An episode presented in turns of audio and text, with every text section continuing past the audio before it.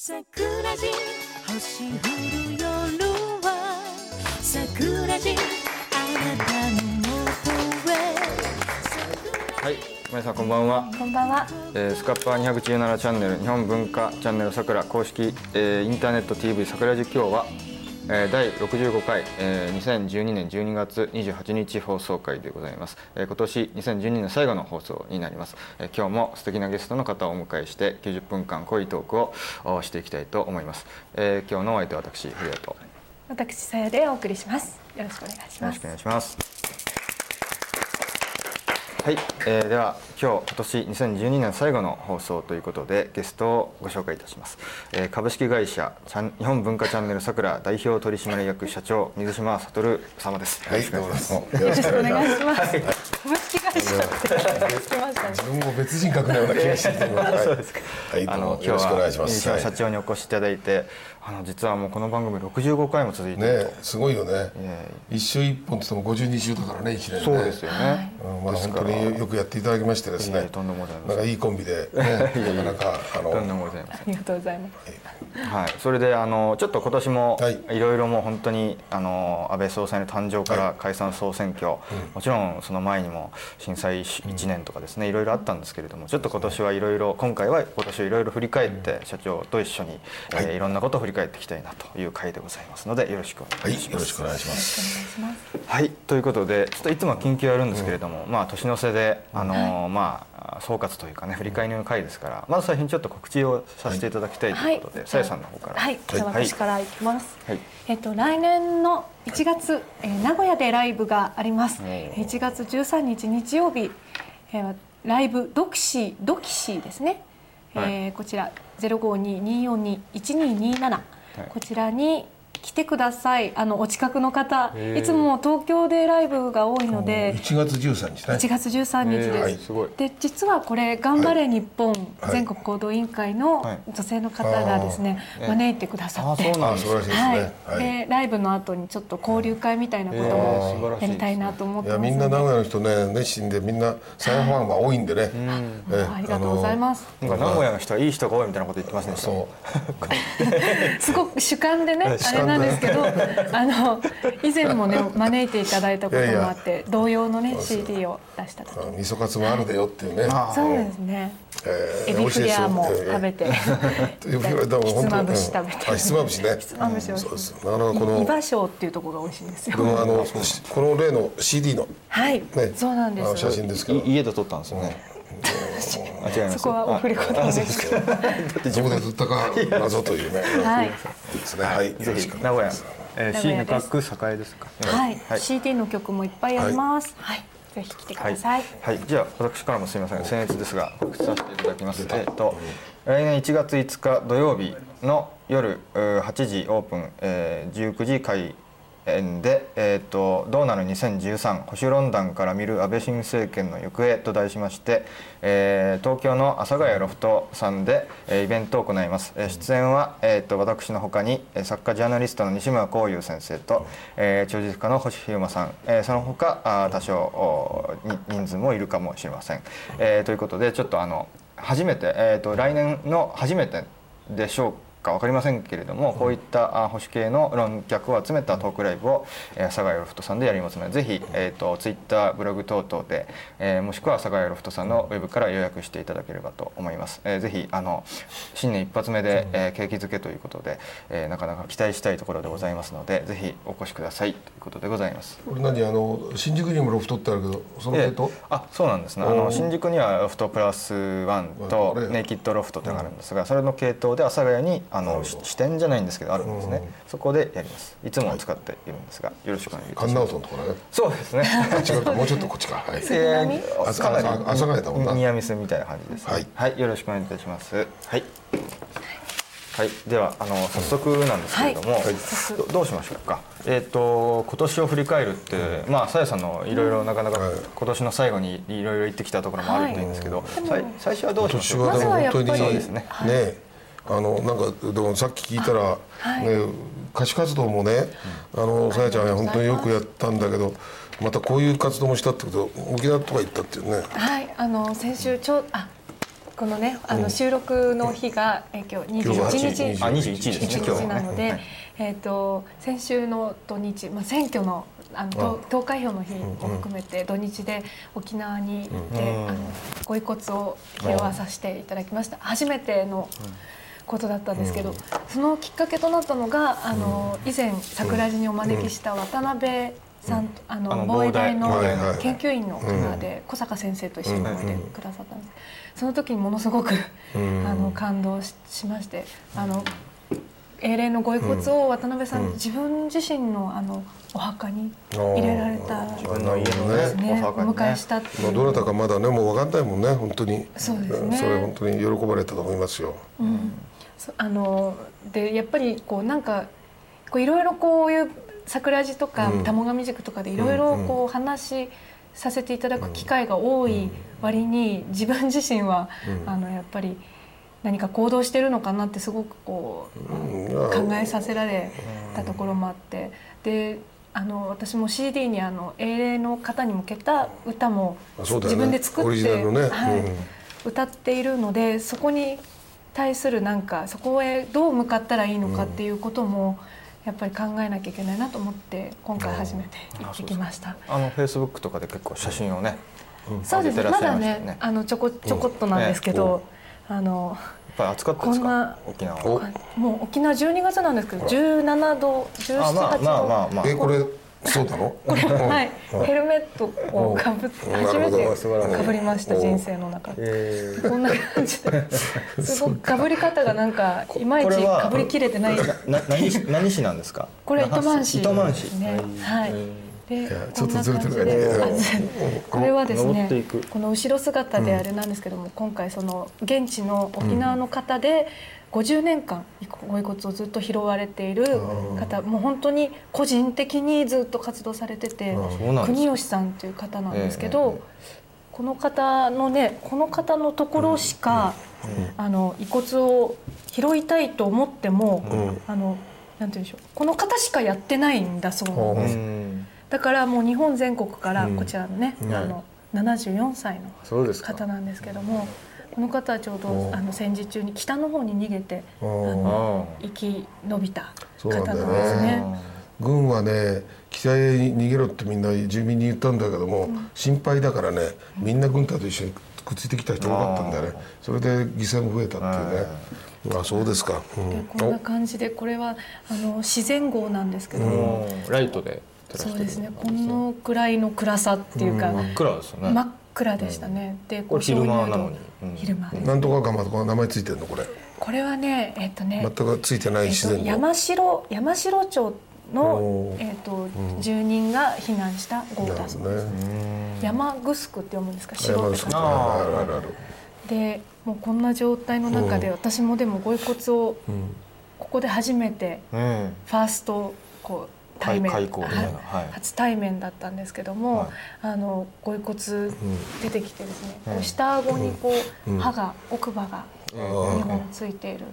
歯が出てきたりですとか、あとあの足のどうやらあの足の骨だろうっていう、あはいはい。足の指あのー骨だろうっていうのがであのあ見つかったりとか、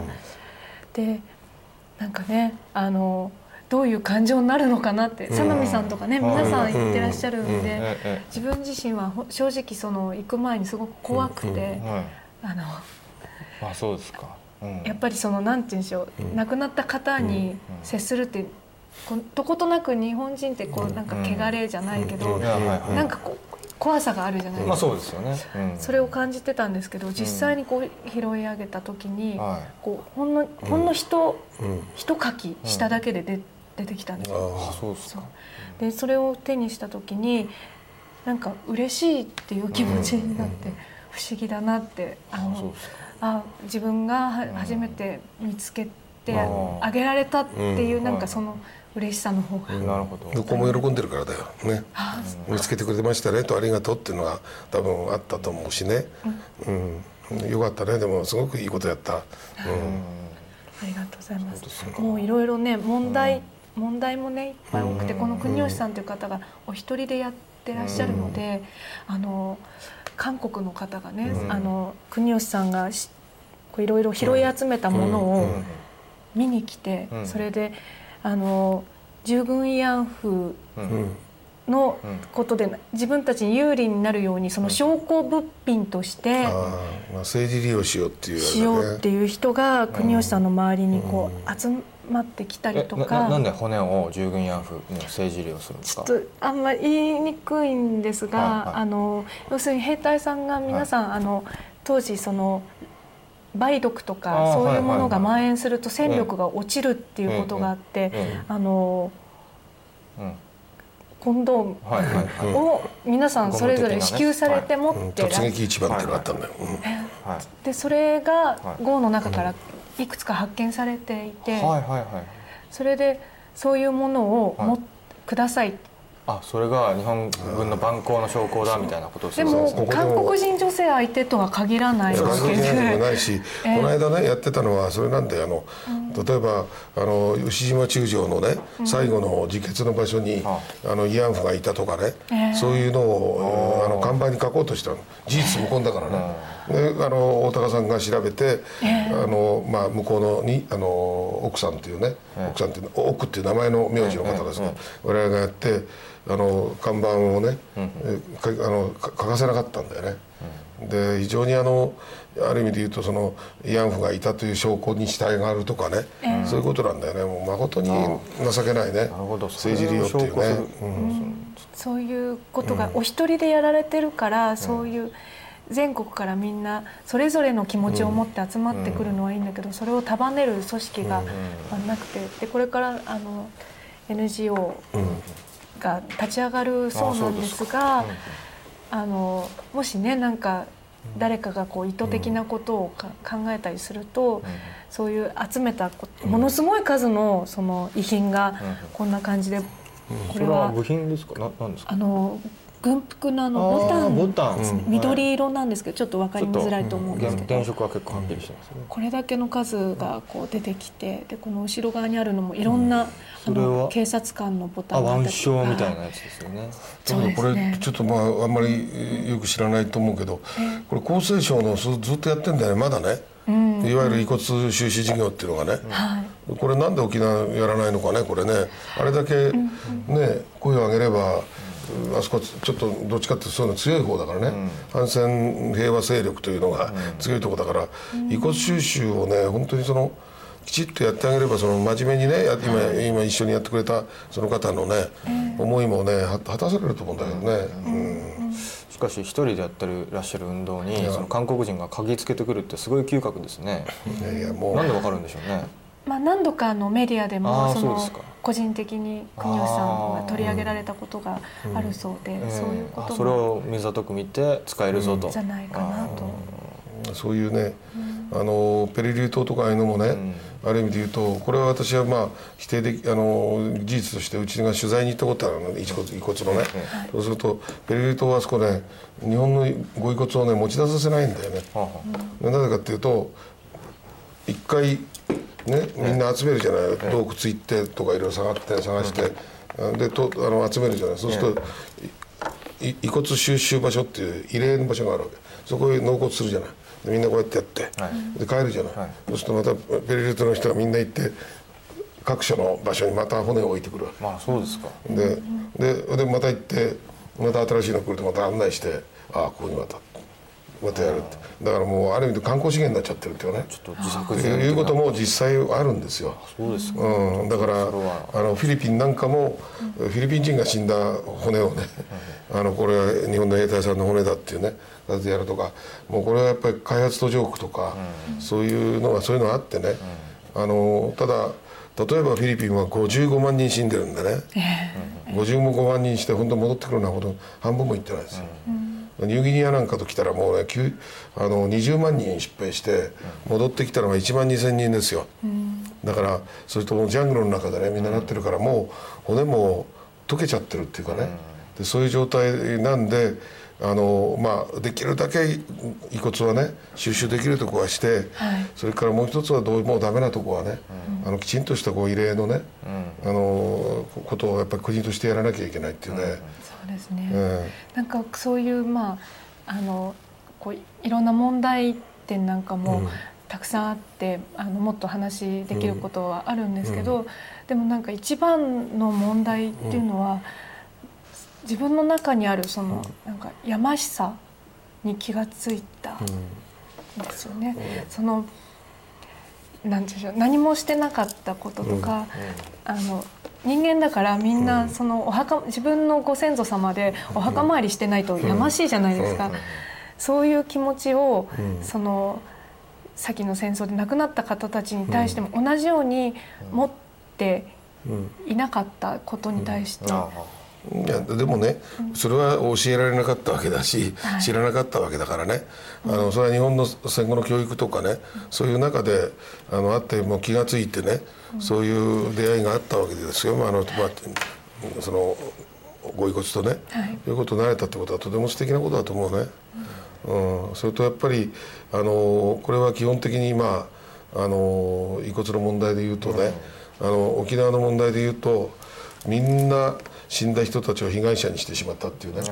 本当によく立派に戦ってね、あのみんなのためにねあの国のために戦って死んだ人たちを名誉とか誇りをつけないで、騙されて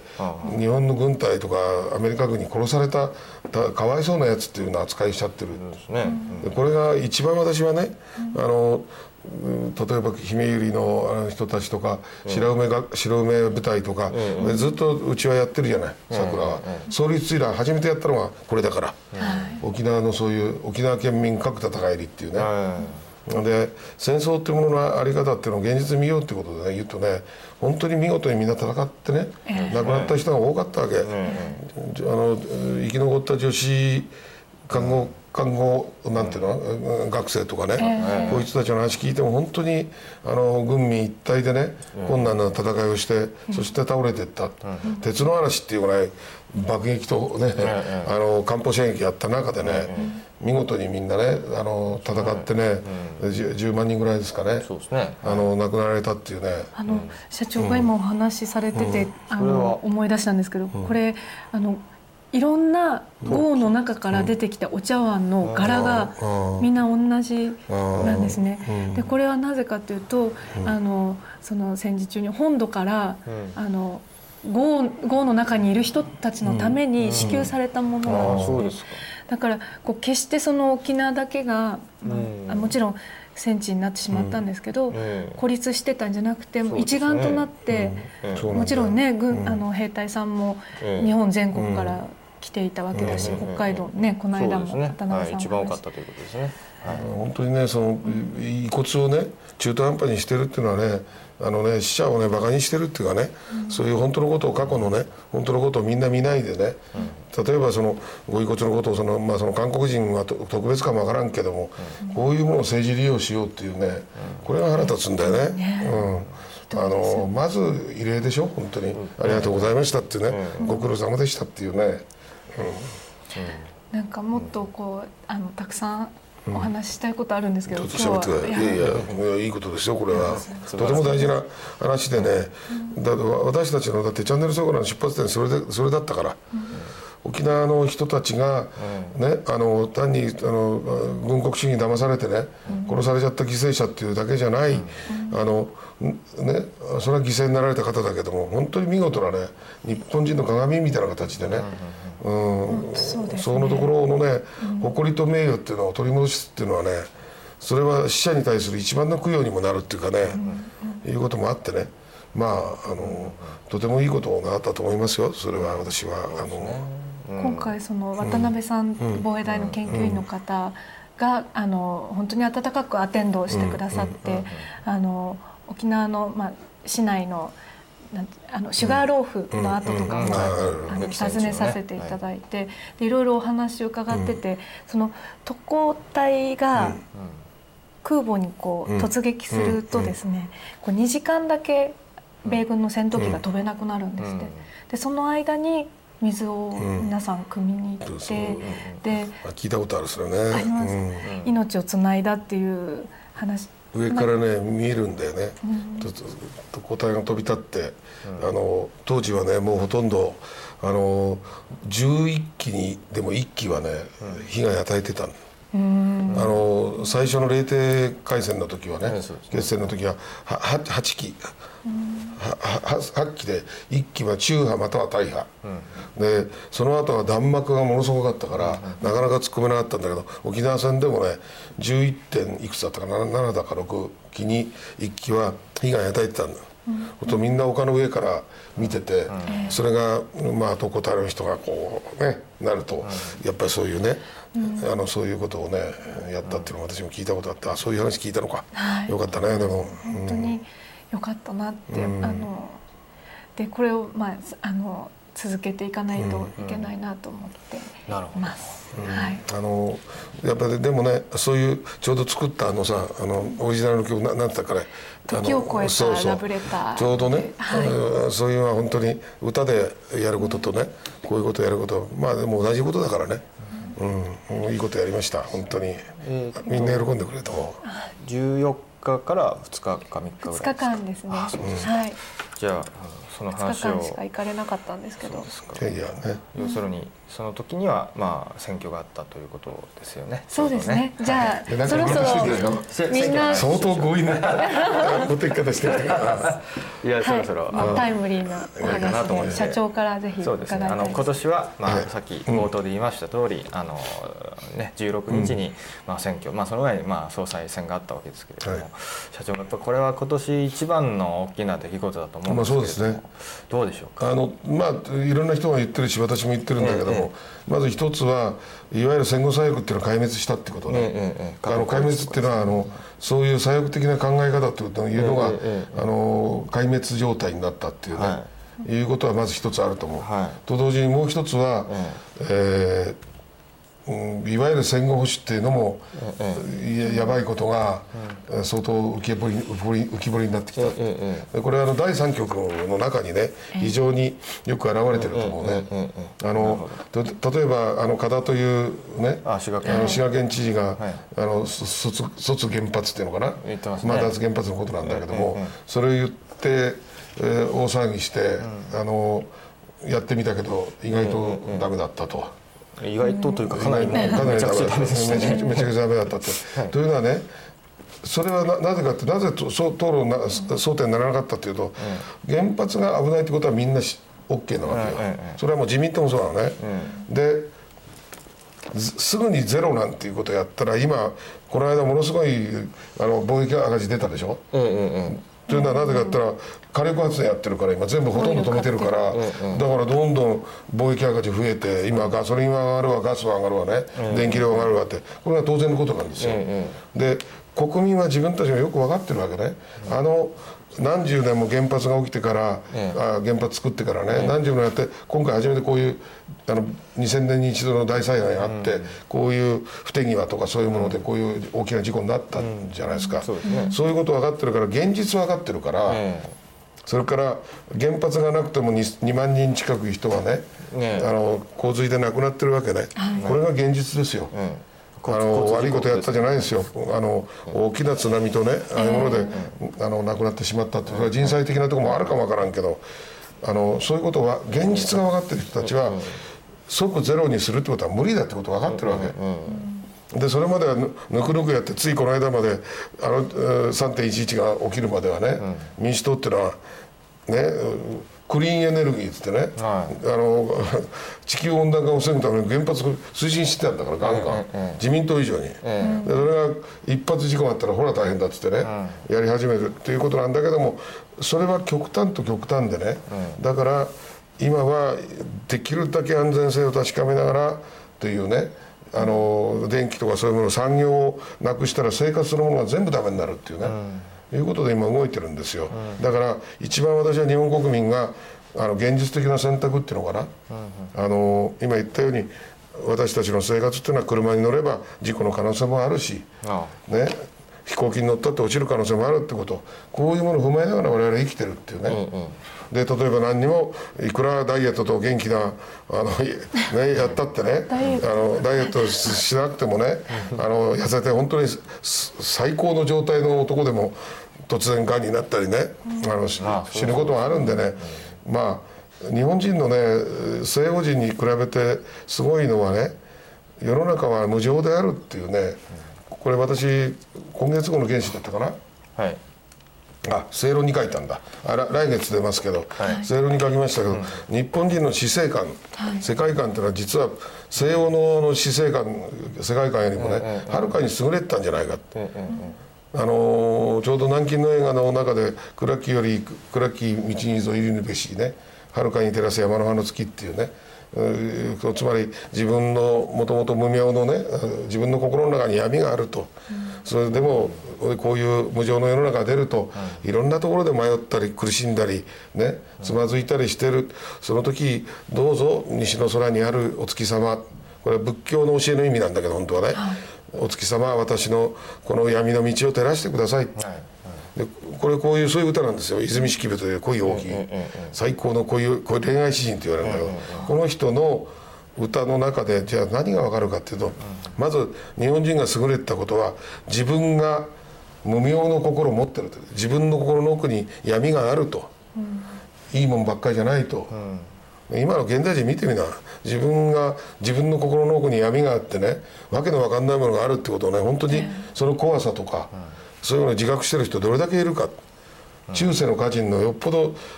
古来の日本人の方が自己認識ができてる、つまり心の闇がある。自分の無明の闇っていうね、はい。無明っていうんだけどそれと同時にもう一つは世の中っていうのはそういうもんだと。ね、そんな自分の思う通りにできるもんじゃない。これ何を言いたいかっていうと、改革すれば世の中良くなるとかね、バカがいるわけだはっきり言うと、ね、改革すれば 制度を良くすれば、官僚制度をぶち壊せば。神道改革ってのありましたね。新党改革もあるよだって今 維新もあるじゃないですか、まあそうですけどね。こういう、ね、つまり政治制度とかこれマルクス主義者のユース論者なんだけど、政治制度とかね、つまりもっと言えば仕組み官僚で悪いやつがいなくなれば、ね、官僚が悪いって言ってるわけだから、こういうのがいなくなればみんな世の中良くなって人間も良くなるって。こんなね船舶なあ浅いね、世界観しか今の現代人戦後の日本人持てなくなってるってとこある、だけど日本人はかつての日本人は自分の中に闇がある、ね。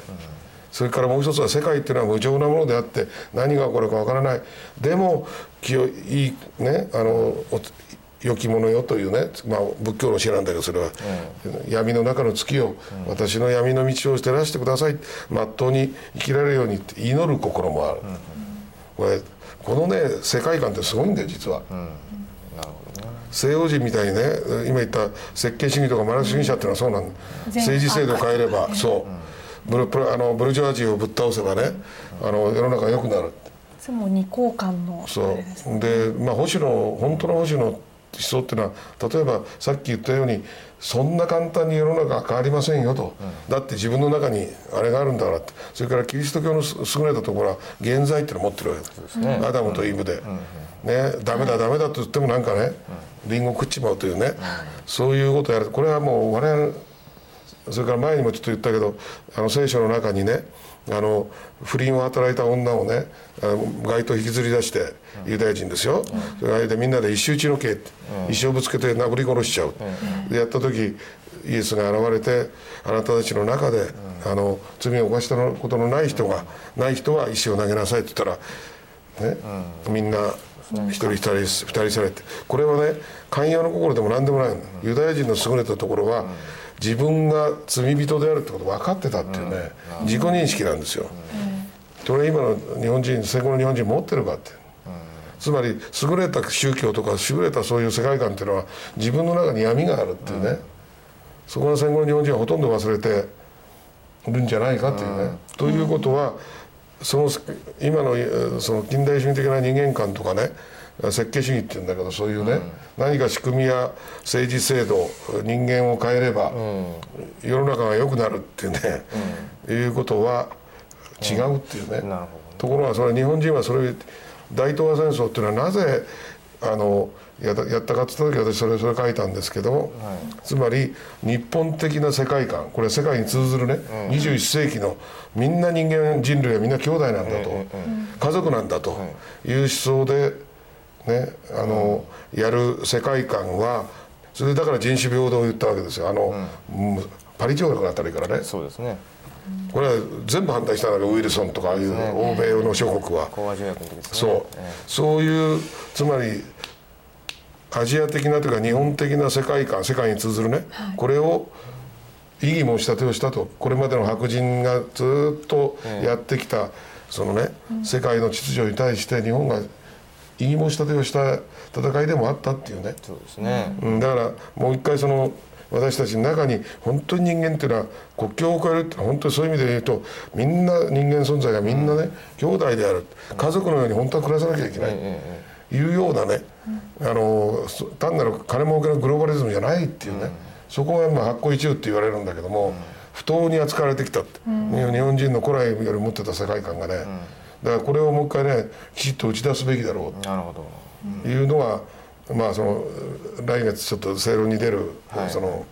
うんなんですけどね、うん。あのまああの今日収録日はまあ選挙からね、1週間ちょっとぐらいでしょうかね。それで僕もインターネットを非常に見てたんですけど、まあ、今の未来の党はまあ論外なんですけど、まあ、一部でですねその戦後最低の投票率59.3とかですよね。5とか、そのぐらいで、い、やあの民意のですね6割しか聞いていないんだと。だからそういうというとかですねその未来の党の支持者はこれはあの違憲選挙なんだからこの不正不正なね無効な選挙なんだというふうに言うやつが非常にですねまあお多くなってきている嫌いがありましてあのただ6割に達しない人の意見しか聞いてないっていうんですけれども全員に聞いてるんですよね。100%聞いてよ 4, 4割が棄権しますという民意を示したわけですからそう思うね。100%なわけですよ。それを自民党が勝った選挙に限ってはそう言ってくるというですね。非常にこれ今なんか流行りらしいんですけどどう思いますか？いやあの多分ねその1割減ったんだよね大体ね。前の投票率から。9.9ぐらいですねそうだから1割ぐらい減ったっていうのはねこれね、あの前の風だった民主党に入れた人たちだと思うの。あうん、あのそれでどこに入れていいか分かんなくなっちゃった、あもう民主党には入れたくないし。民主党にはもちろんあれ現実見ればね、ええ。こんなひどい状態になっちゃったっていうね、ええでまた原発反対って言ってるなんだ未来の党。あれはなんか小沢とくっついちゃってね、ななんでこいつらこんなことやるんだろう。ってね、で維新だってなんか石原さんとねあれ全然違うんじゃないかと、で自民党はそんな入れたくない。もともと入れたくない人たちだから風持ってる人はね。ということは自分たちは何入れていいか分かんないし、で拒否したってこれは明らかに性的な意思ですよ、あの減ったというのはね。あのおっしゃる通りであの、まあ評論家の田原総一郎が選挙前に議席予測したら自民党は220って彼は言ってたんです、ところがそれはなぜかというと無党派が自民あ維新の支持者とか無党派が自民のあの票を食うから自民が減るだろうと。ところがは開けてみたら違っていたのは今おっしゃった通りその、えー、と民主とか維新の票を、まあ、お互い食い合ったとで、まあ、い棄棄権した人もいたと。要するにもともとが民主票だったのが、あ棄権してしまったと、えそれがまあ彼の読みはまあ180度ね外れてしまったわけですけどそれがまあ実態だったんでしょうねおそらくね。いや結局ねあの生活してる人たちはよく生活者とかね、あの生活第一とか言いちきなやつらみんなそう言ってたのね、で生活一番ぶち壊したのがあの政党だったんでね、うん、それも生活っていうのは彼らの考えてる生活っていうのはね豊かな生活とかね金が入ってくるとかね、もう物質主義なんだよね、でもあれで壊れたのは3年間のこの中で本当壊れたのは心のね生活の中の一番大事な部分だよね、ぎあのあ潤潤いのある生活とかね優しい生活とかね、家族同士がなんかいろね、あの暮ら暮らせる生活だよね、あのはっきり言うと日本人ってのはねもともと少し貧しくても、本当に心が豊かならね、あの生きていけるんですよ、で寂しくなければ、見見てくれっていじめがあってみんな一人ぼっちで、ね、じじじ自殺ばっかりしなきゃいけないような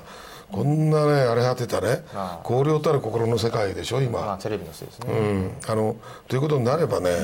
それはあのねあのああいう結果がね出るっていうのと、もう一つはねやっぱりちょっとね違いだけちょっと言っときたいなと思ってるのは、えー昨日のちょっと昨日って言っても昨日収録した西田翔さんとのあの中で言ったのは、え例えば安倍さんとね野田さんがどこが違うか、あるいは安倍さんと石原さんとどこが違うか、あるいは安倍さんと、えー橋本さんどこが違うか。えつまり野田さんと一番分かりやすいから言うと野田さんは一生懸命あの人なりに良き首相をやりやろうとしていた、あの玉上流に言えば、ねあのなんでか感心するほど、えー惚れ惚れするほど間違った方向にね、あの一生懸命やってたんだけどね、うん、だけどあの彼は彼なりに一生懸命やったはずなんですよ。ただそれは良き首相に、ね、やらやなりたいと思ってやってたで一生懸命ね、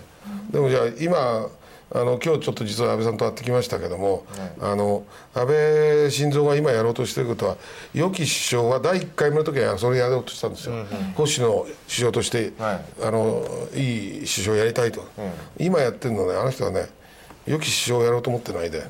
自分が日本であるとそういう自覚でやってる、わ私が日本であるというね、だからどんな妥協とかなんかでも全部 OK って OK っていうのはおかしいけどね、つまりイデオロギーで考えると例えば、えーちょうど今日放送があったみたいですけど竹島のなんか政府式典をねあ公式式典。ですねえーちょっと一応やめるとい。う話が出て、もうほらもうまあもう変な妥協が始まったとかいう人がいるけどね、あの自分が今日本で今のこの荒れ果てた日本であるという自覚だったらそれはできるんですよ。ところがイデオロギーの保守イデオロギーで考えてそれをね良き保守、えー主義の首相であろうとしたらそれはぶつかっちゃうんですよ。ね。もう表面的なことはもそうう。そうあの小泉さんの時もそうですけど、靖国参拝してみんな保守の人喜んだけどその裏で小泉さんがやってたことを振り返ると、うん。そうそうですよ。表面的なことはもういいですうね。ん、だから一番分かりやすいのは分かりやすいって言っても、まあ、これもよく言うことなんだけど特攻隊、ちょうどさっきね特攻隊話してたけど特攻隊を、えーとまあ、これは小林義則さんという漫画家がね あの何を言ったかっていうと究極の痩せ我慢って言ったの。あそんなこと言ったんですか？つまり個人があってこれは石原さんとそっくりなんだけども究極の痩せ我慢。つまり私は本当は内心はとっても嫌だけどもねでも大義のためね保守のため国のため。で私はや究極の痩せ我慢して無理ににっこり笑って出撃しますと。完璧に間違ってる。ね。私があの特攻隊のドキュメンタリー作った時死んだのは日本になりきってるんですよ、私が日本だって、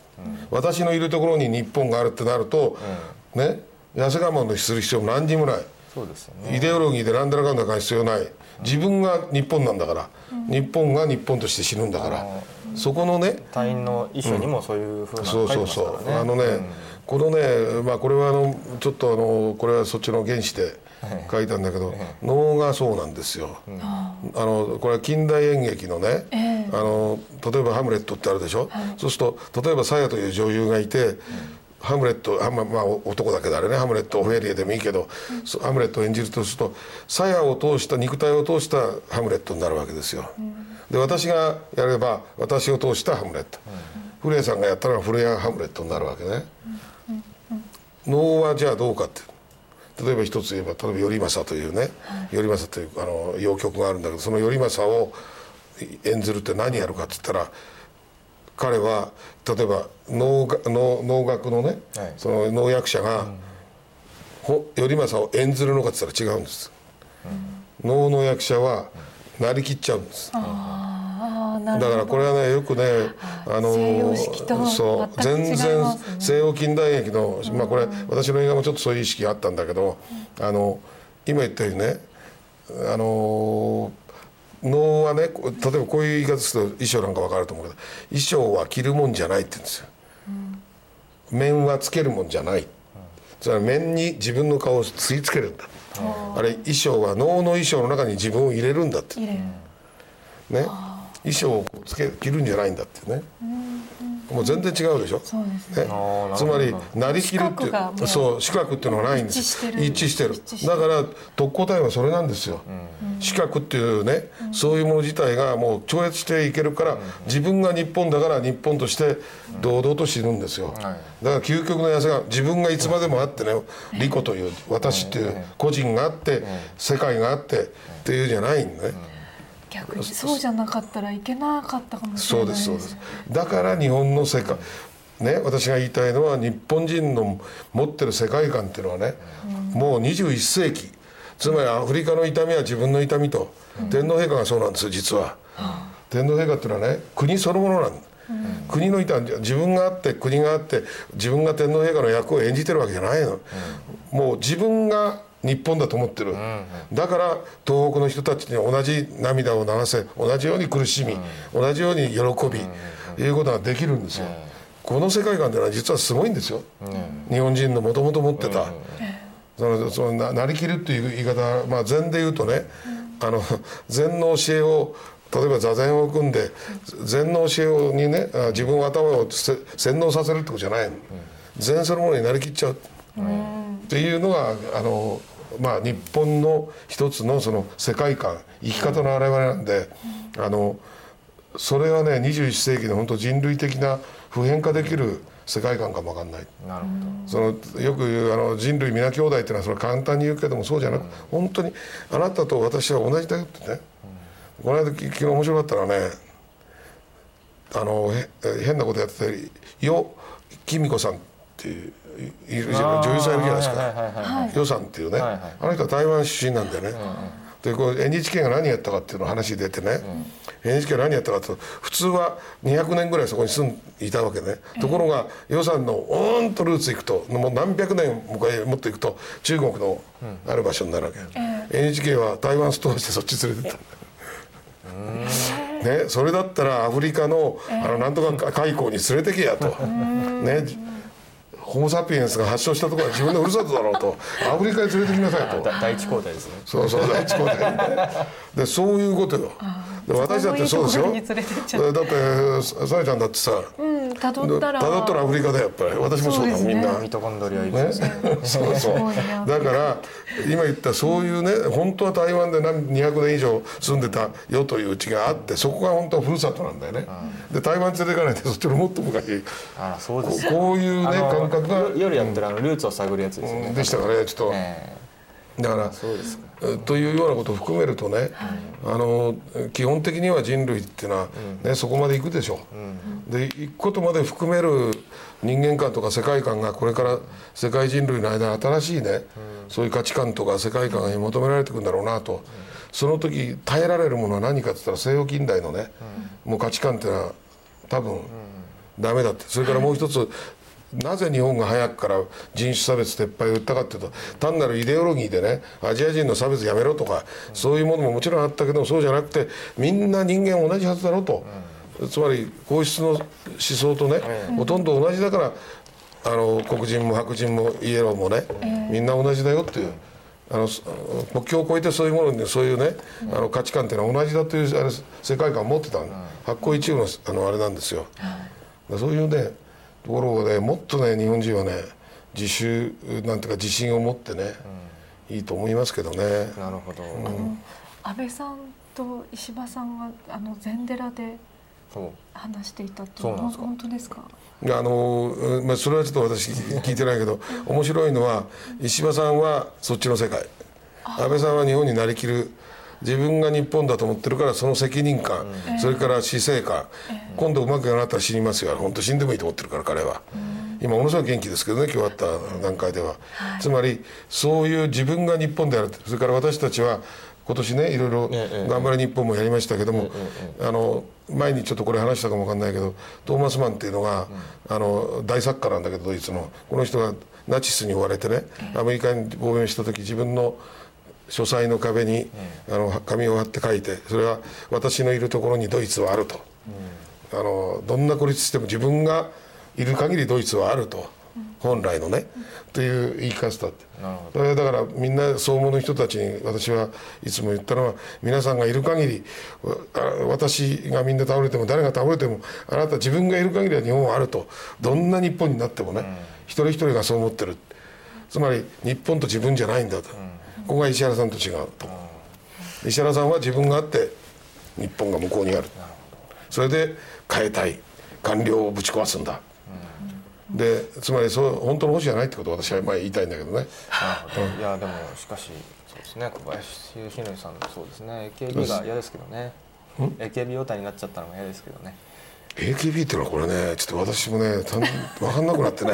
何がまあそれは孫みたいなやつだからね。気持ち悪いよな そうだよね。あれがなんとか君がよくてとかな。投票したりみんな同じ顔に見えちゃうっていうのはねこれやばいんだよねいや今 AKB の前田がキリストを超えたとかなんだか新書出してるやつもいますけどね。何キリストを超え秋た元さんですか？いやいや違います。違う違う。全然違う批評家がねあ出してるんですけどまあくだらないんですあよね。のその前田っていうのはその AKB の人なんだよ、まあ一人ですけど。1位だった。あそうそれね小林さんも大好きですよね。これはでもねすごいよね。あれだけまとめてさ、あの10杯人からげてさう売っちゃったもんね。選挙までやってさ、秋元ってのは商売人としてねすごいね、僕大嫌いですうん、それはすごいよね。でも、いや、好き好きから言ったら俺も嫌いだけどね。だってね、最初はね、むもう古い話になっちゃうけど、まず女子大生ブームでしょ？あ、その時おにゃんこでしょ？で、だんだん高校生になってきてね、今度はなんか知らない中学生が入ってきたでしょ？最近じゃこう、これやっぱりね、異常だよ、これ。いや異常ですよ。うん、だんだん若い子にちょっかい出すね。おっさんがね。幼児化ですそよれで50いくつのまあ別に小林さんもねそういう趣味ならしょうがないけどさ。いや趣味ではないと思いますよ。ああのそれは商売商売的にあそうなの。まあそれにしても50いくつのおっさんがね、AKB がどうだらこうだらなんてね、まあ微笑んで見てやるならいいけどさ、うんあれがいいこれがいいってどっかで書いてるでしょ私聞いたら、うん、いやそうですね。なんだかね。まあ、まあまあまあまあまあ。個人の趣味だからね、まあね。桜地のゲストにもアイドル好きの人もいるし。いたいたこの間この間ねあの田中さんね。自由だから。いや田中っていうね田中上秀富先生ですか。そうそう。田中さんに田中先生は言ったんだよ。アイドルじゃないないと。思いますよいやいや官僚が好きだとか言うねみんなに相当ねバンバン言われたからっつってね。で言ってたんでね。いやそのそういうのは趣味だからしょうがないよと。俺は嫌いだけどね韓流とかもなんてね、だけどまあでも韓流の映画はいいのあるんだよ。韓流っていうとね、あの韓流って言い方よりも韓国映画だけどね、世界的なレベルのね前にもちょっと一回言ったかもわかんない。本当にす素晴らしい映画もあるんですよ。映画は素晴らしいと思いますね。だからねそれともう一つ言うと韓国の中で私はあのまああのまあ美術品っていうかね壺とかの見るの好きなんだけど明らかに高麗まで朝鮮高麗高麗の時代までと李朝になった500年以降それから以降の今の韓国まで。えこれはもう全然違う。あのね、韓国のソウルの国立博物館に行って、み見てください。白磁とか青磁、ものすごいですよ高麗白磁とかいうのは、あのこのこういうこうなんですか曲線柔らかなそれから本当に人のとっても素晴らしい肌みたいなね白磁の滑らかで本当に惚れ惚れするようなね色合いとかそれがなぜか高麗が終わって李朝になるとなんで安っぽいね何なんだこれはっていうね。ぱりあのいろいろ制もう民族変わったんじゃないかっていうね言われてるんだよ。そうなんじゃないんですか？うん、で今のね本当にだってなんだか宮廷料理なんて言いながら金具のあれがガッチャンガッチャン出てくるでしょ、で高級料理店に行ったってなんかあの変なプラスチックのさ、あれ出てくる箸とかね。うん、箸とかね。よ俺くね保守派の人は昔百済と同盟を結んでたとか言うとちょっと嫌な顔する人いるかもしれない。でも本当にものすごく先進国だったんですよね。美美術品をね、見る限りでそれからもっと朝鮮闘魂が来て、えあの日本のいいとこはね、日本のいいとこは例えば禅もそうなんだけど中国禅が来て道元がこれを連れて持ってくるでしょ、そうすると日本仏教が最高の状態になるんですよ、つまりあのインドから中国中国から日本っていうね、えこの教えがどんどん洗練されていくんだよ、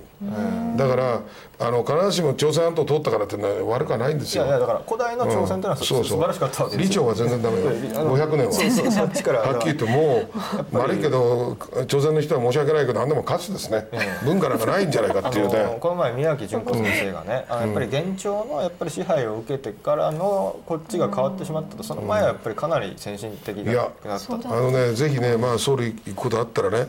あのーちょっとね国立博物館行ってね、その驚くべき変貌。これはあんまりそういうね美術品見ることあんまりないです人でもね明らかにわかるね。そうですか。うん。これ面白いですよ。なんかピラミッドだって昔の方がいいし新しくなっていったらこうどんどん崩れていきますけどね。それとちょっと似てるかもしれないですよね。まあだからやっぱりねあの我々だってその、まあ、朝朝鮮民族も本当は変わったかもわかんないけどね、日本人だってあれを見るとねねそれまで素晴らしい文化と歴史を持ってた日本だってね李朝みたいな朝鮮半島みたいになっちゃう可能性が、まあ、ちょ朝鮮半島みたいになっちゃうと いろいろ語弊はあるけども。でもねそうなる可能性あるわけだよ、戦後の67年なん戦後60て年。そういう感じだよ、ええいや。はっきり言うと不白なね慶長不白なねあのそういうものを本当にさっき言った先祖を大事にしなかったりその我々の先祖がどれだけこう細かいね、具体的な汗とか血とか涙を流しながら作り上げてきたものをね、本当に雑巾みたいに捨てちゃったんだからね戦後のいやあれは、AKB は NHK でやってる時点で終わりですよ、うん、そう僕はだね。そう思いますよ。まあ、A- AKB はちょっとあんまり私も見てないんで。ただなんかね。少なくとも国産だからまだあれだけど、韓流のねアイドルが、まあ、今年は「紅まあ今年はちょっと白」ね。出なくてよかったですけど、そうだよね。私も落ちました「紅白」ね。えなエントリーとかあるんですか？え？エントリーとかあるんですか？はみんなないと思いでみんなでちょっとあの落ちました作用を出せというな、ね。でもいいです。もうそろそろチャンネル桜が国営放送になるんじゃないかって私は期待してます。いやいや。でもねいや皆さんこれねあの彼女出たらいいねそうですね。ね。それであの あのさっきからなんとかのバラー訴ドってね。訟があるから社長訴訟問題が。あそうか。あでも NHK の記者の方にこの間お会いしてうん沖縄であの石破さん好きの方で渡辺さんから紹介していただいたんですけど素晴らしい方でした。あの柴さんが好きなんですか？あ石破さん好きのあの政治部ああ柴さんがついているってについている石破さんは別に取り付いてるわけじゃないいはい。はいはい。びっくりしました。はい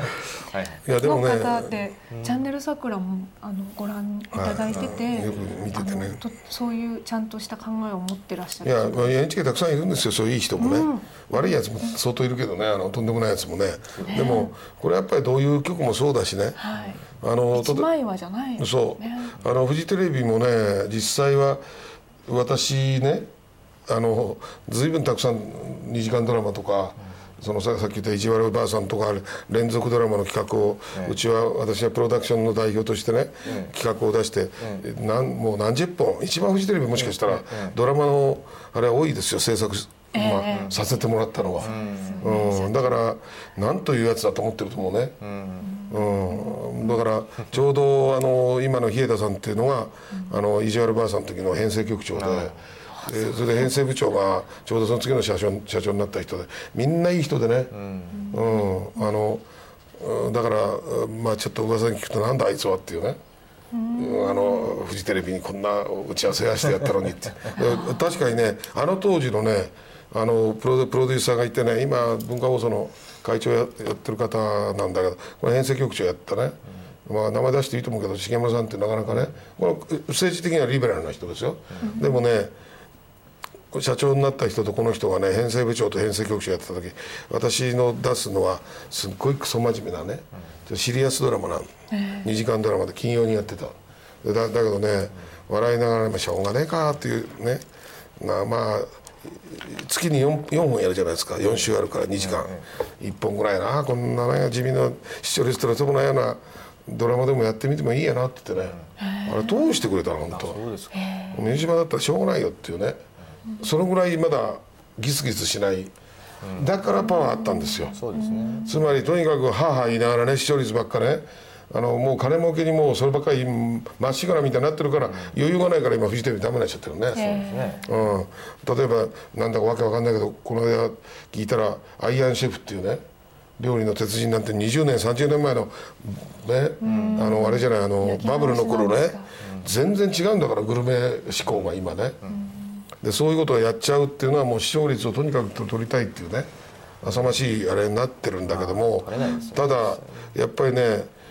私たちが、あの考えるテレビというのはやっぱり、ね、テレビ屋なんですよ。そうですねいつもね私はあのさやちゃんも私もそうだし私は監督やろうと脚本書こうとね、で歌歌を作ろうと作曲しようとね、あ歌おうとでもこれはねやっぱ変わらもんなんですよ。これあのあえて言いますけど河原小敷っていうんだよね、はいはい私たちは。まああのつまり呼んでもらってねえー喜んでもらってね泣いてもらって笑ってもらってねお金いただくんですよ、で人の心に届くものを我々が作ったり、うん。届けることできるってなんという幸せだっていうね、はい。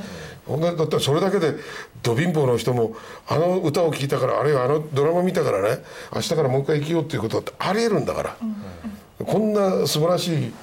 ビジネスというか商売ないね。本当ですね。それからある意味で言うとサラリーマンは毎日8時に起きてじゃなくて8時からもっと8時頃出てね出てそんなことしなくてもね10時頃起きてもいいとか結構自由があるじゃないですか。ね、お金が入らなくてもと自由っていうのはあるっていうのはこういう変わら者の世界のね、あれなんですよ。だから歌舞伎役者とかいうのはみんなそういう自覚あるんだよ、わ私たちは役者河原河原小敷だというね役言い方をするわけでそれはあの卑屈に言ってるけども誇りもあるわけで、人の心に届くものを何,、ね何か作ったり届けたりすることができるこういう仕事だっていうね、そこが今テレビ局全くなくなっちゃってる。おごっちゃいましたからね、ああもう大米のね、NHK は皆さんいつも言いますけど1万200人の職員に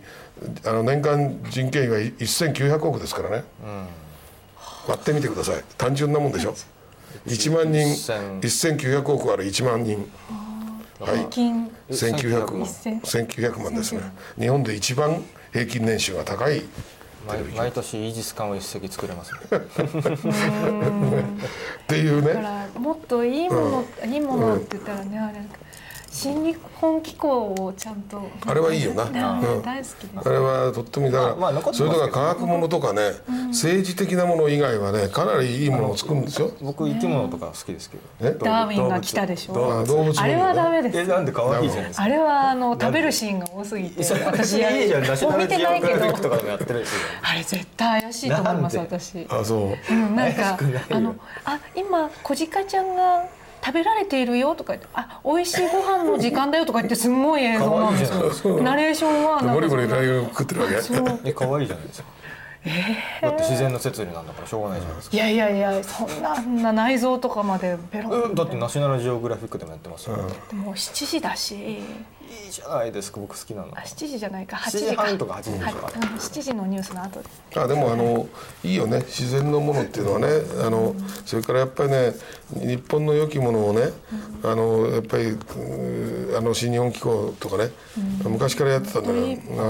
番組ですあの音楽もいいしね。夜の3富田勲時とか4時にやってるあの SL 機構っていうのはいいですよね。知ってます？あ知ってる知ってます？知ってる、うん SL の？録画してる、ずーっと映すだけね。SL だけがずっとそうそうそうそう。1時間くらい。あれ大好き。いいよねあれ。ずっと見てますよ僕。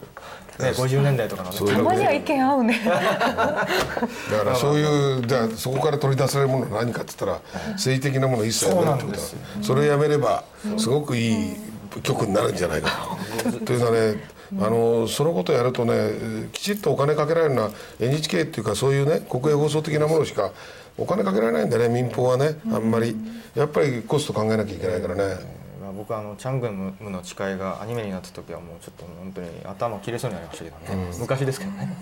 まあそれはともかくあの今ちょっと、えーテレビとかね放送の話が出,、たんですけれども、まあ、またちょっと直近の話になって申し訳ないですが、実は日本文化チャンネル桜が今年一つ初めての試みをしたと。それは、えー、と今年の12月16日の選挙の時に、まあ、開票速報を見ながら、えーネットで生特番ちょうどねさっき沖縄に行ってる時ですけど、はいその夜に、えーやったということですけどここの意義は社長どうか？あそれはまずね面白かった。はい。私もやってみてね面白かったし、途中から、えー、と西村慎吾当選した西村慎吾から電話入ったりね、落選したあの長尾さんから、えあの「でも頑張ります」って声入ったりね、それからあの仙台からね、梅原さんが駆けつけてくれたりね、あの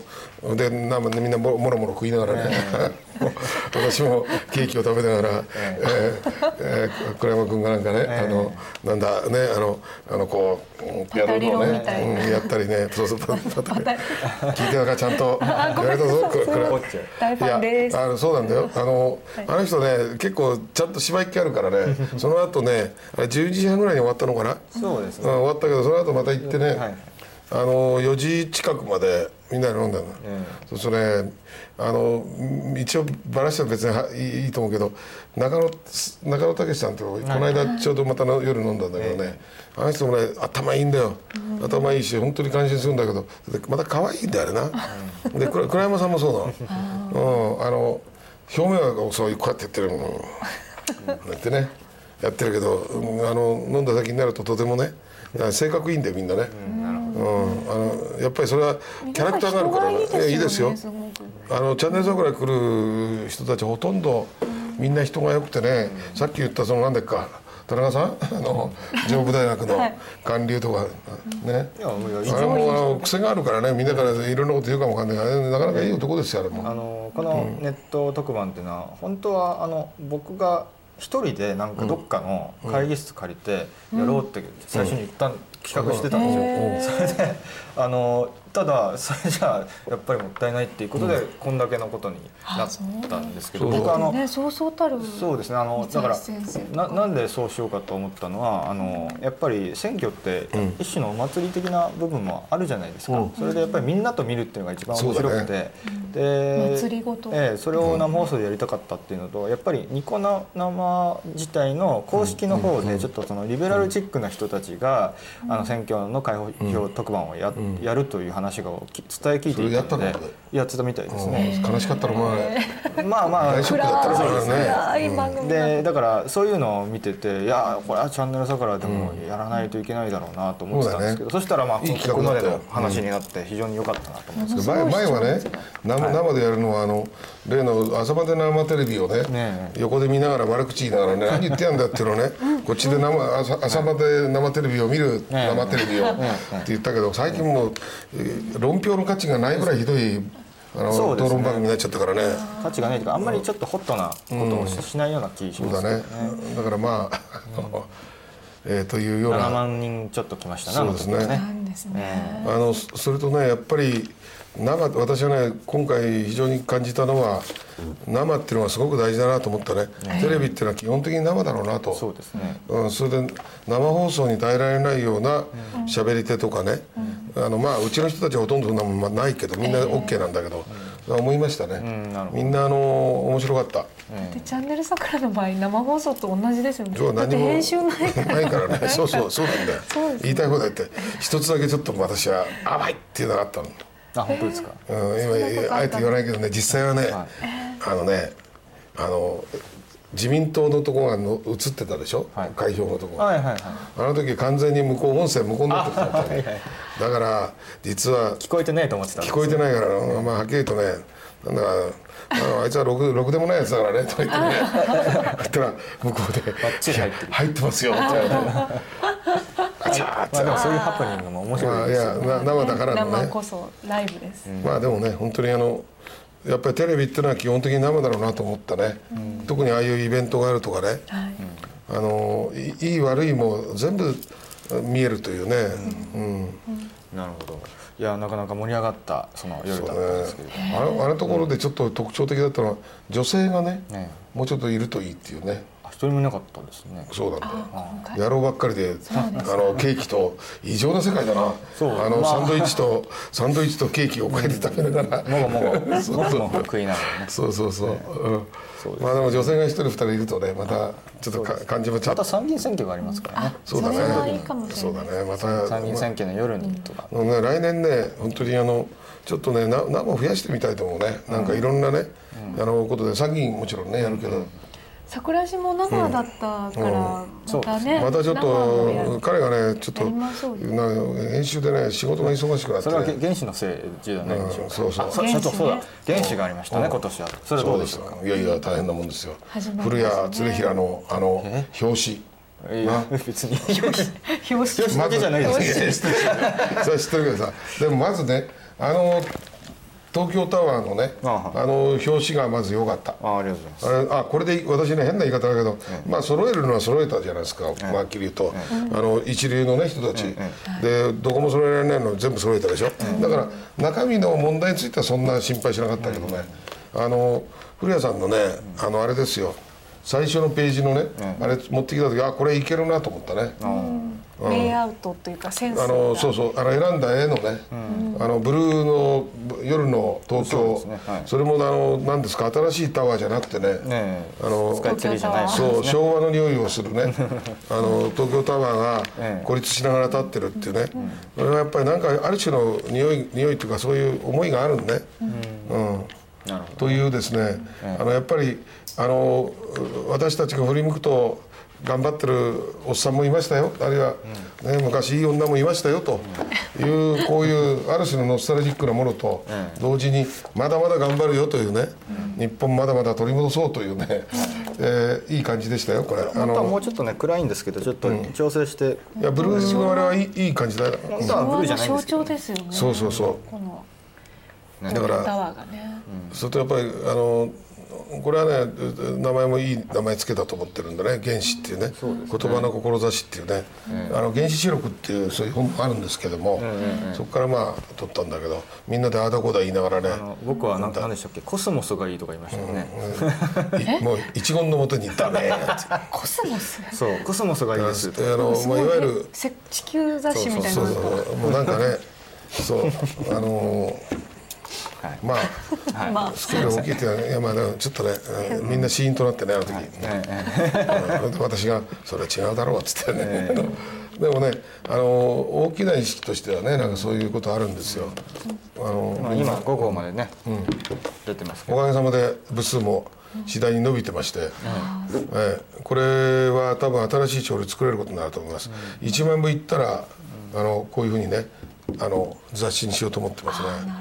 これすごいですよこれパワーは、なかなか今電子を中心に売ってるんですけれども、やっぱり電子書籍っていうのが非常にこの、あの言われてるほどやっぱり世の中で売れないもんなんですよ浸透してなね。いですね。浸透名前だけはみんな知ってるんですけど、実際買う人はあんまりいないんですが、この原子っていうのは実はあのパブーで売ってるんですけれどもパブーの有料本の中で、えー今まで確か5巻がやっぱり全部トップに来てあの表に上がってくるんですよ。でいかにねやっぱりすごいことなんですよこれは。本当に。だからね、これだから誰か言ってるのはね、これ出版社がねある程度ちょっと誰かいればね、これ出すつもりになればあのすぐに数万部はいくだろうっていうね、いうふうに言ってくれてるんでまああとはあ流の通次第。古谷恒平の表紙のセンスだね。うんうんすごくだんだんよかっただんだんアニメじゃなくてだんだんあのネタ切れになって苦しんでるんじゃないかいやいや大丈夫ですもっとあのいじめてやろうと思ってますけどね。まあ来年もぜひぜひということで、はいということでぜひですねもう年間購読してるってことでやっぱ12号出さないといけないですよね。そうですね。最低はい、最低。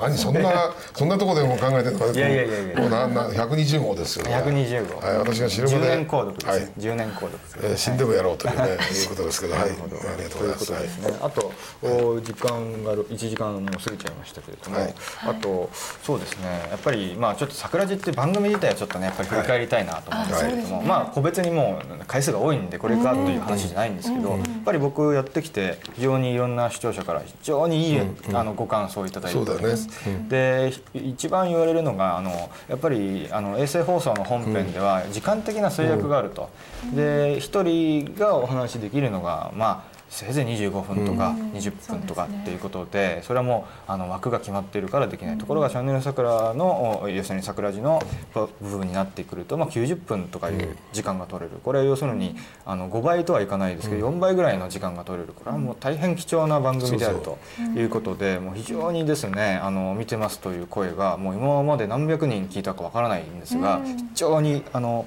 いいご感想とご評価をいただいてるんですがさやさんもそういう声聞きますでしょいやもう本当にいろんな人から見てます。で今までチャンネル桜をええ。見ていなかった方。あそうですか。で、あの CS 放送じゃないなくて、あのネットだけえでえたどり着いて、えであのさやちゃん、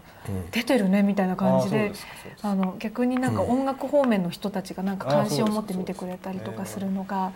なんか嬉しいなと思いあます。そうですか、あのインターネット番組っていうのは、まあ、今こういうふうに手軽にですね、ビデオが出てきましたんで、あの結構星の数があるっちゃあるんですよ、ところがやっぱりあのここまでのお、まあ、視聴者数と、まあ、認知度になってるのはおそらくないんじゃないいかなと思いますね。それはね、ええ。やっぱりあのまああのあえておお世辞じゃなくて言えば、ええ。あの二人がねいやい司会をやってくれてるのと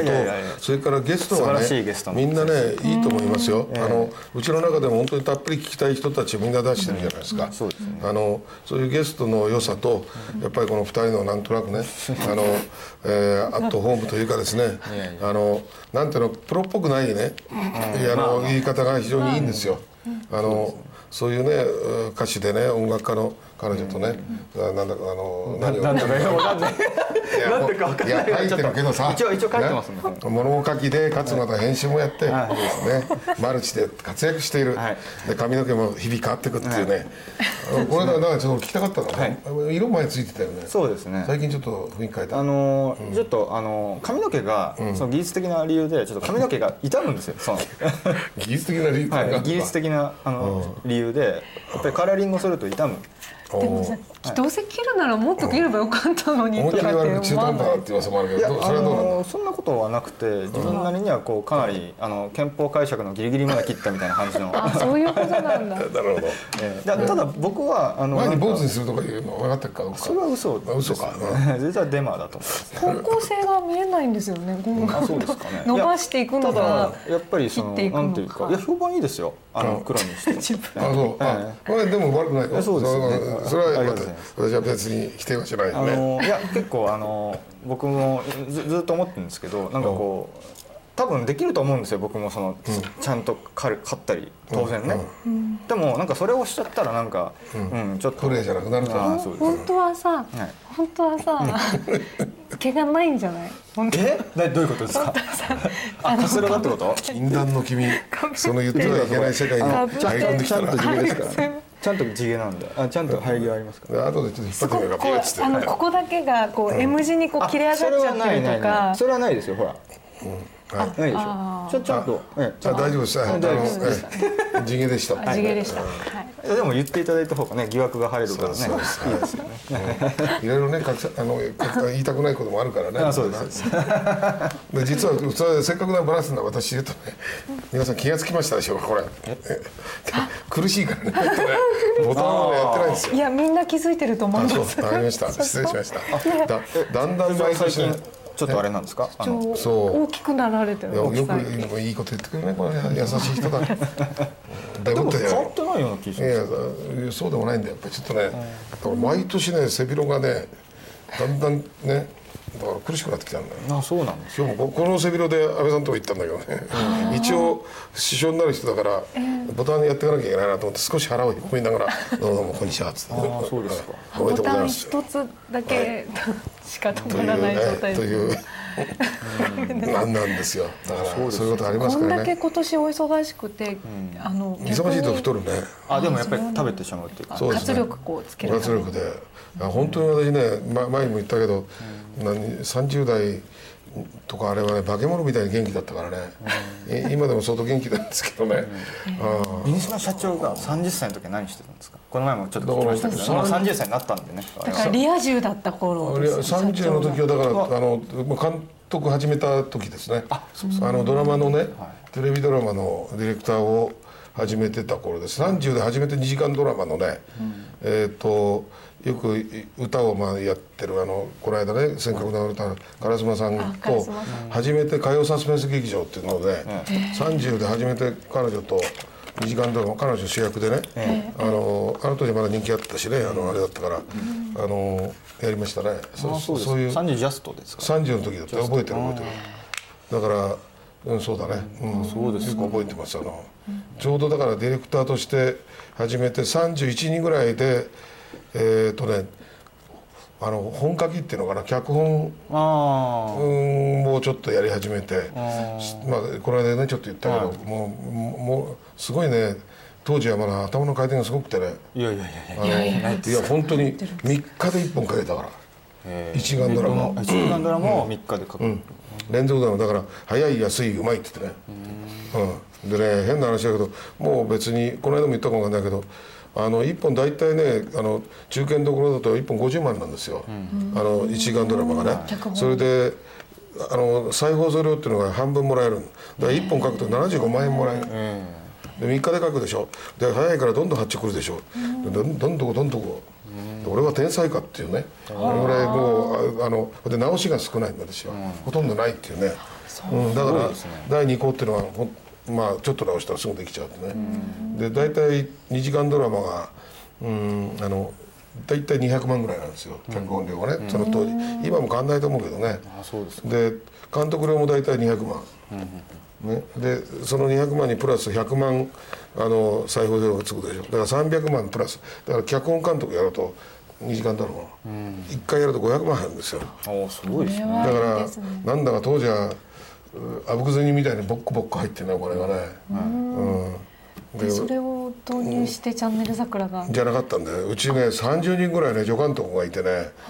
この連中をねあ分配してたんですか？食わ食わせるためにね。やってこれがねもうしょこんなの言ってもしょうがないんだけどうちの女房にもう頼むからフリーになってくれないかと。もう若い子たちは若い子たちで自分でやらせればいいいいでしょってね、言ったんだけどまあ昔からそういうタイプなんでね。昔から親分肌だった、あの本当にでもね、だからもともとはあねちょっとそんな才能もなかったんだけどもともとはちゃんと純文学とかね、そういう小説とか書きたかったんだけどね、結局そのお金がいいでしょ。でだって当時ねだから1枚に換算すると2万数千なんですよ400字目が。ええでで聞いたらとそれがテレビの方ですよ、テレビのシナリオの、ところが文学界とか群像とかねああいう純文学の雑誌聞いたら1枚3000円だもん。あそうですか。血の出るような思いして純文学書いてね3000円でこっちはもうチャカチャカチャカでね「はいはいはいおそうかじゃあ行くかはい愛してます」とかね。書い書いたらねあっという間2万ねな数千円でしょそれはねやっぱりね、それもどんどんはで褒めてくれるしねあの、早いしいいしねって言ってくれるから、一握りの人ですよね。いやだからただねシナリオっていうのは、あのそうなんだけど今だって私書きますけどね、30代から45ぐらいまでですね、うん、もうあの失敗したんだけど50代で最後のフジテレビの連続ドラマをうちのプロダクションが受注して、はい。えー、と10本受注してそのうちね3本ぐらいを私脚本監督をねあと全部制作って形で私がやったんだけど、ええプロデュースって、それやったけどね若者の恋愛ドラマ書いたんだね、まあそのそういうドラマだったから、あの各全国各地の恋模様っていうのを、ね大失敗したね、うん。自分で分かった、もうねあのち中年男の恋とかそれなら自分の年相まあ書けるけども、俺はね20代のねあのいやこれ簡単に言うとこんこんな話なんだよ、あのえっ、と結婚した夫婦がいて、であのもう幸せに暮らして子供も一人いると、そしたらよふっと見るとね2階の窓から見ると一人の男がずっと立ってる、で毎日毎日それを見つめてってる、でで女房は気が付くんそれ、自分のかつてのあのねあの、高校の先生だった。でその先生が何やろうかって言うとトントンっつってある日ね「すいません奥さんを私にください」って言って「何をお前は言うんだ」っていうね、ストーカーなんですか？ストーカーだと思ってて「お前は気が狂ってるのか」っていうね、でも私はどうしても好きなんだと。思うっていうねそういう話なんだよ、そういう話をする。で結局その女性はなんだかんだまあいろいろあるんだけどもそれその男と一緒に行っちゃう、子供も捨ててあれもして。っていうような話を書いてなんだか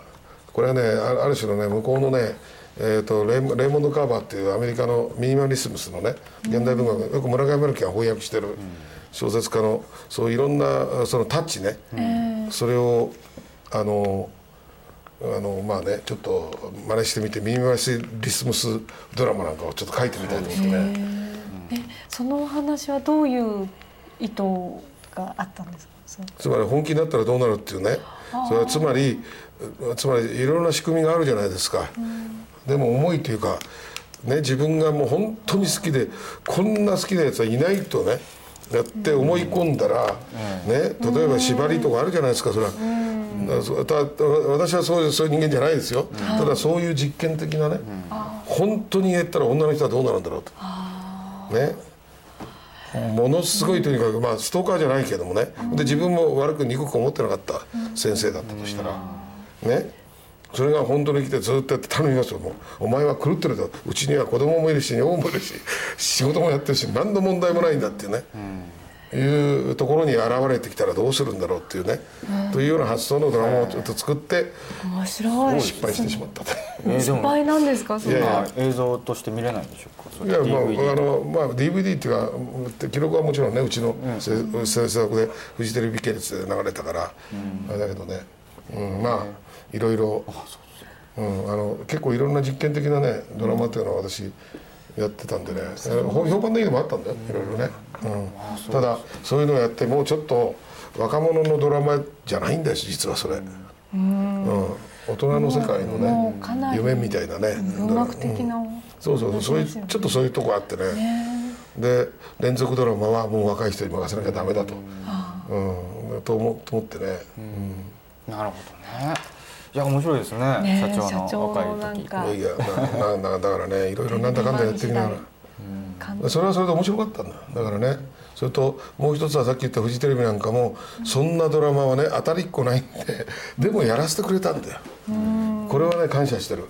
それだけのあのあれがあったんね。あのかつてはだってそんなの当たらないぞお前。な何が面白いんだってね。普通基本的なそそれだもん。だって難病になってね。あのお嫁さんになってえーねあと嫁いくばくなんてやってる。分かりやすいドラマもいいんだから。私もそれたくさんそれやったけどね。えあの日テレなんかで難病ドラマとかね、でもそういうことですよ。だからテレビの中に自由さがなくなってくるっていうかねいろんな意味で幅広く何でもやりますぜっていうね、あのいやそういうあの今みたいなお笑いバラエティーみんなたくさんあってもいいし、だけどそういうものもあっていろんなものがあって何が出てくるかわからない魔法のおもちゃ箱みたいなね、そういうテレビが私なんか理想だね、だからこれこれだけだからチャンネル桜だけみたいなのだったらものすごいつまんないよね。テレビがね。その30歳ぐらいの時にはもうその将来的にチャンネル桜っていうのは全くなかったんいでやいやもうあのありましたよ。あのあったっていうのは、このメディアっていうのは例えばね私がね日本テレビでディレクターやった時ね、教室にちょっとそこで若い高校生同士がちょっとね、あの好きなんだけども乱暴な形でねあの、うんレイプみたいなことになるようなしそういう形になるようなね、ドラマあった時、あのそのその中にそれさりげなく私はいろんなところで日の丸をね掲げようとしたわけ、それまあそれは今の今のステーションのものじゃなくて。あ体育館とか。うんそういうところで、そういうそういうね日の丸をちょっとやったらねもう水島は何なんだとこれはと。なんでこの教室に日の丸がなくちゃいけないんだとかね。いやでいやこれは雰囲気でって 雰囲気っていうのは ぜそうしたらね照明のねこれ日本テレビの組合のすごい活動家の照明マンだったから、照明ディレクターがああの全部消しやがってね。当て当てないんだよそこに。だから真っ黒になるから何があるのか分かんないな黒板の上にちゃんとこう抱えてやろうっていうのをやったりね。そうですか。まあだから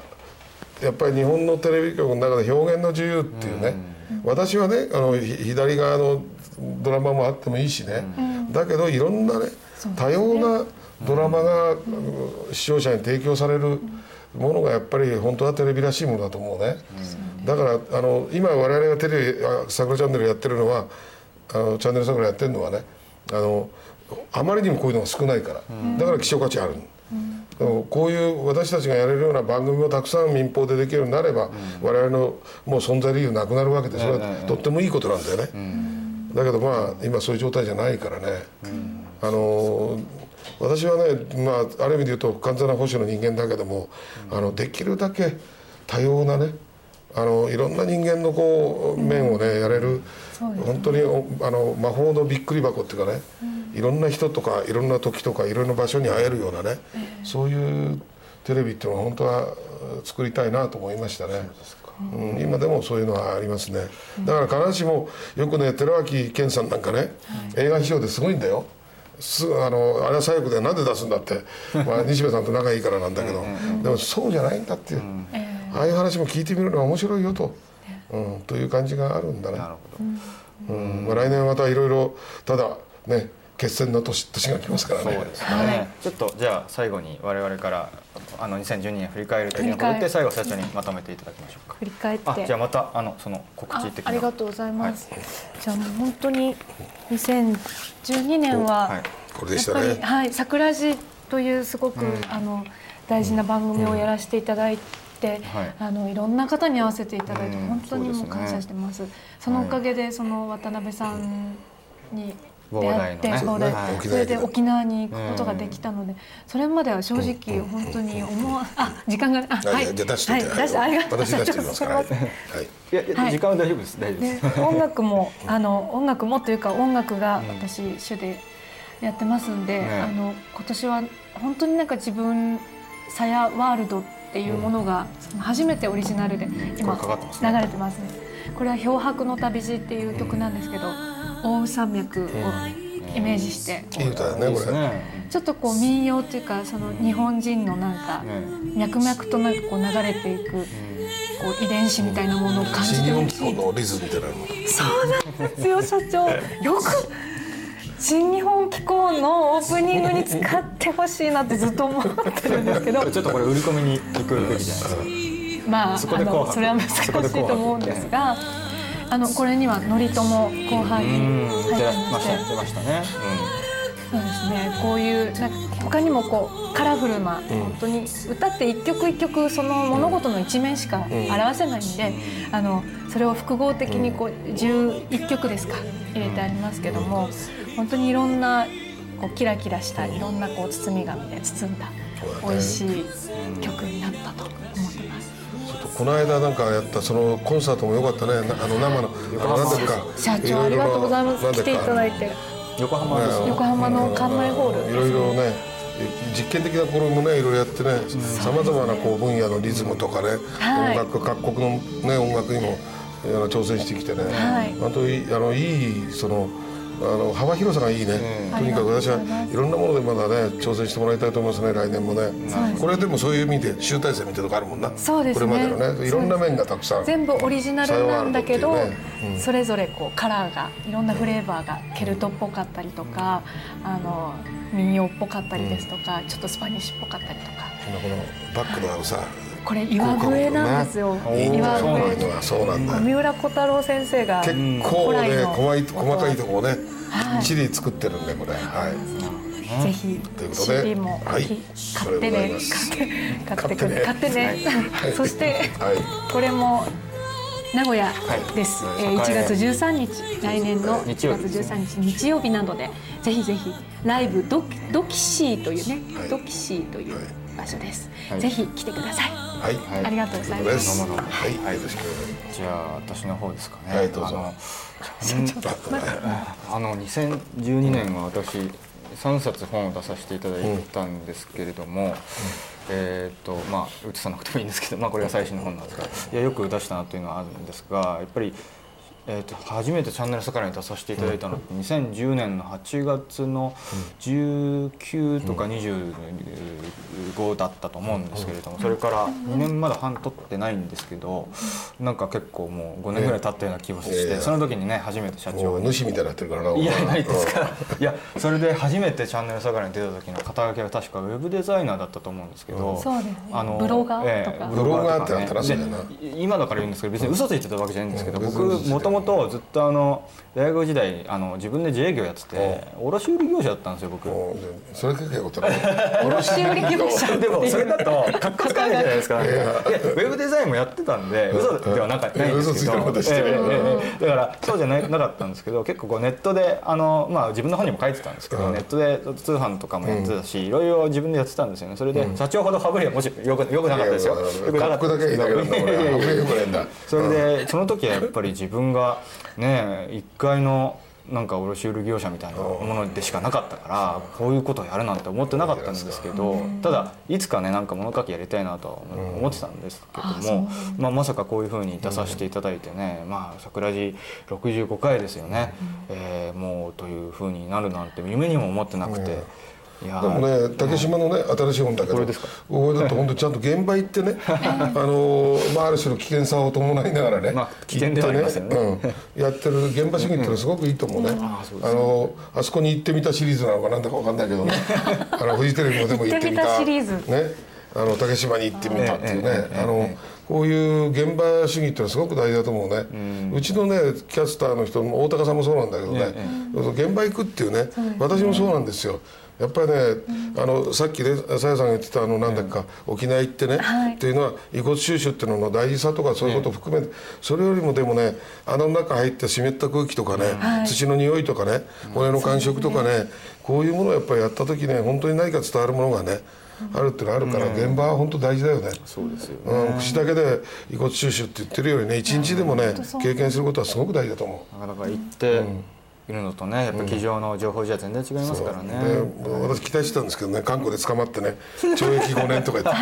て。みんなで釈釈放運動やるっていうね。釈放運動。うんみんなで帰ってこいよーっつってね。絶対もう諦めてるけどなーっつってね。韓国じゃなくて日本で捕まりそうだから。あの公然わいせつとかですか？お尻出して。それだけは、ええはい。判決男というね。はい、あということで、えー、と1月5日の、えー、と阿佐ヶ谷ロフトのイベントをもう一回告知させていただきます。えっ、と、えーーどうなる2013星論壇から見る安倍新政権の行方ですね。1月5日の土曜日夜からで出演は私のほかに西村幸雄先生と星飛雄馬さんほかでございます、えーご予約はもうできますし当日券もあると思います、えーということで予約は朝霞ヨルフと A ウェブ予約等々にて受け付けております。よろしくお願いいたします。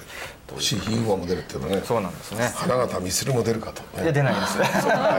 い。やちょっと差しに最後ちょっとまとめていただきたいんですけど。まとめるっていうのは、えなんか結構まあ今年いや本当に今年はねあの、えっ、とまああの木曜日の日にもちょっと言ったんですけどあの大変いい出会いができた、であのあのこれは安倍さんもそうだったんだと思いますけどね。あのやっぱり人がやっぱり一番苦しんでる時とかあの一人ぼっちの時、えー誰かがいてあげられるあるいは例えばこういう音楽もそうなんですけどあの慰めになれるものがあるっていうね。で本当にあの一人じゃなければみんな人間はあのやり直すことできると思います。あの日本もそうだと思いますね、ここまでボロボロになったけどもねあの日本国民という意識がある人たちが何人でも増えていけば間違いなくあの、えー国も人も再生できるで来年はね特に私はあの思います。あの具体的に言うとね子どもたちが、えー私たちの国に絶望してねあのいじめでもなんだけども、あの自殺なんかしないようなねやっぱり生きててよかったとかねあの生きられるようなねそういう国にねなっていければなと本当に思います。あの先祖に申し訳ないですよ。大事なね若い命をねああいう形でねあの亡くしていくっていうのはね。だからそういう意味ではあの同じだと思います。え今戦後が持ってきた戦後日本というものが引きずってきたものを私が私たちがどうね克服していくかっていうね、いうことはもう自分の問題だと思いますね。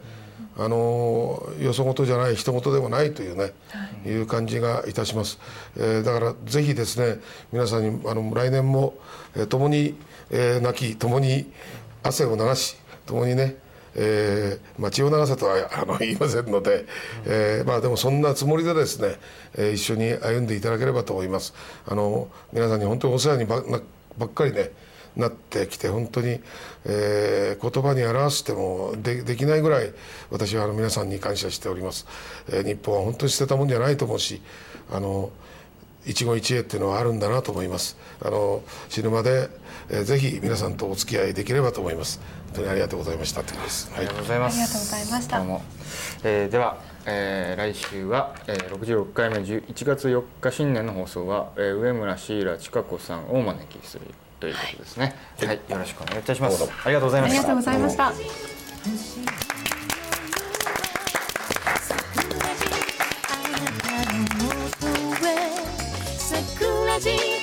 今めく